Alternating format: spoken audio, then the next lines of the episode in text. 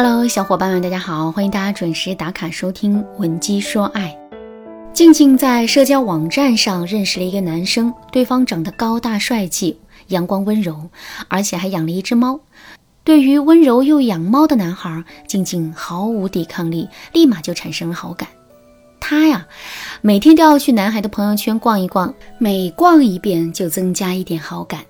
她觉得这个男孩子啊，简直就是她梦寐以求的男朋友。朋友圈的照片透露出家中的装潢既简洁明亮又温暖低调，可见他审美在线。咖啡杯旁摆着翻看的书是全英文的，可见他品味很高。还有很多在巴黎、埃及、卢浮宫等著名景点的打卡照，可见他热爱旅行。面对这样一个高品位、高审美、高价值的男孩，静静说。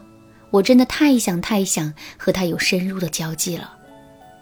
我想跟他聊天，想打进他的生活，想成为他的伴侣。想法很美好，但现实很残酷啊！静静虽然加了男孩的微信，但他们的聊天现场实在是大写的尴尬。比如，静静说：“吃了吗？”男孩省略号。静静问：“心情不好吗？”男孩说：“没有。”静静说：“那你吃了吗？”静静感到很挫败，她不知道怎么打开和男孩的聊天话匣，让聊天进行下去。于是她在微博、知乎、百度上搜索了很多干货资料，比如男人需要称赞，要在朋友圈秀自己的美照；男生喜欢乖巧听话的女孩。静静看了之后觉得挺有道理的，于是呢就按照网友们的方法论，对这个男孩展开了新的追求模式。男生在朋友圈发了一张临床举着红酒杯的照片，静静立马评论：“你的手真的好漂亮啊，这个红酒看起来好好喝呀，你品味真高。窗外的风景真美丽啊，你眼光真好。”静静每天在朋友圈秀自己的性感美照，试图引起男孩的注意，比如穿一字肩连衣裙，故意凹出锁骨，对着镜子拍自己的大长腿，裹浴巾，专门勒出乳沟。男孩发朋友圈说想吃城南的糖炒板栗，静静下班后立即打车去城南排队买板栗。买完后，他给男孩发微信说：“我给你买了你爱吃的板栗，你家在哪儿？我马上给你送过来。”男孩说了一句“有病”，便把静静屏蔽了。听完静静追求男孩的故事，我真的觉得好气好笑，这是非常典型的直女撩汉失败记。我犀利地点出了静静在这段关系中所存在的问题：一、聊天无趣，全程尬聊，男生明显对静静没有聊天的欲望，也没有想深入认识的想法；二、盲目夸奖，适得其反。马克吐温说过，一句赞美的话可以让他多活两个月，但那是刚好赞到点儿上，盲目的夸奖只会给人留下虚伪奉承的印象。三。一直在加深男生对自己的厌恶感。男生一开始只是对静静没有兴趣，但是静静所做的事——尬聊、盲目夸奖、送板栗，都是在加深对方的厌恶感。静静听完我的分析后，迷茫地望着我，可怜又无助地问：“那我怎么才能不直女？怎么才能追到自己喜欢的人呢？”我觉得他了解完我以后会喜欢上我的，我不甘心。还没开始就结束。女孩子怎么才能追到自己喜欢的人呢？其实啊，这不难，只要搞懂男性的心理，然后对症下药就行了。现在去学习专业的心理，知道不太现实。记住这套恋爱流程，就可以让喜欢的男生反过来追我们。第一，聊天要聊出情绪价值。最近热播的电视剧《二十不惑》里，大宝向大雄提了分手，分手理由是两个人在一起没有那种令人兴奋、刺激、心跳加速的恋爱感，因为大雄只会关心他吃了吗、睡了吗、忙不忙、冷不冷、要不要给他做点吃的。两个人之间怎么才能产生恋爱感呢？在对方与你相处的过程中分泌出荷尔蒙，感觉轻松愉快。直白的说，你要为对方提供情绪价值。那什么叫情绪价值呢？比如，当对方夸你，你还挺好看的，直女的回答一般都是没有啦，还行吧，谢谢。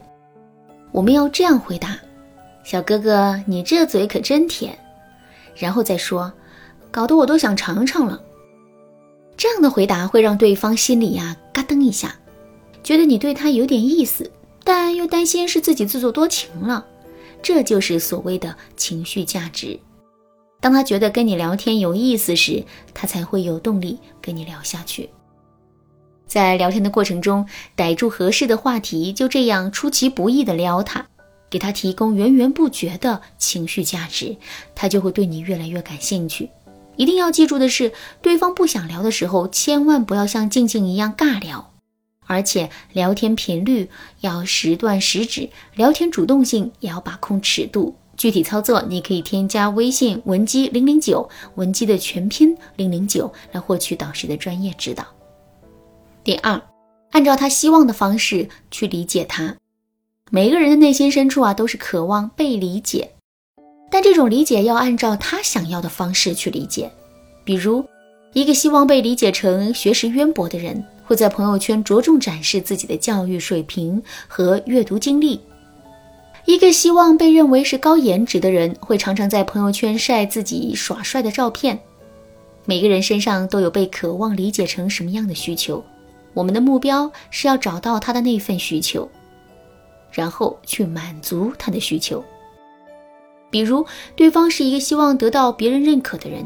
第一，我们要具体而有针对性的夸他的某个优点，可以说：“我发现啊，每当有人让你感到气愤时，你都能泰然处之，背后一定是很强大的情绪管理能力。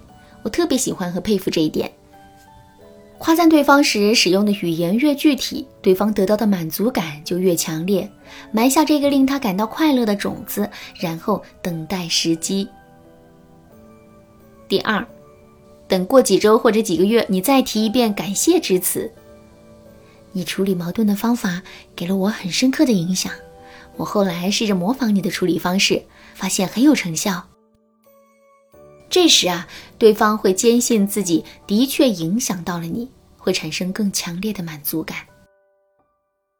第三，在隔一段时间后，温柔地告诉他：“你对我的影响力是如此巨大而美妙，你改变了我的生活，启发了我的人格，给予了我无限的思路和灵感。”当一个人知道自己影响了你，会获得非常大的成就感与价值感。他也会更喜欢你，甚至给自己找理由喜欢你，也会觉得自己有义务帮助你获得成功。这种满足感对于男人来说是要命的。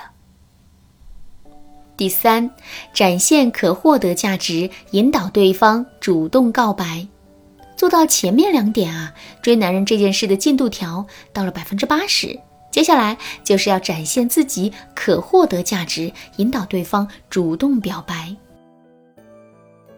其实这也是整个环节中最简单的事，比如在清早给他打个电话，撒娇说：“我昨晚梦见你了，我居然梦到我俩在举行婚礼呢。”或者呢，在晚上给他打电话说做噩梦了，好怕好怕那种，展现出自己很需要他的柔弱感。